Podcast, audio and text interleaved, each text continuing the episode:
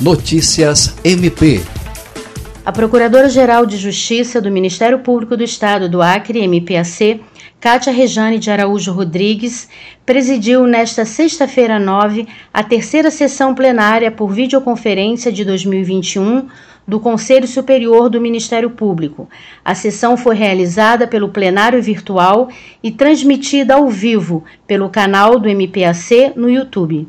Dentre as pautas debatidas e processos apreciados, o Conselho Superior, por unanimidade, reconheceu e declarou a confirmação no estágio probatório, terceira fase, dos promotores de justiça Dyson Gomes Teles, Juliandro Martins de Oliveira e Pauliane Mesa Barba. Lucimar Gomes, para a Agência de Notícias do Ministério Público do Estado do Acre.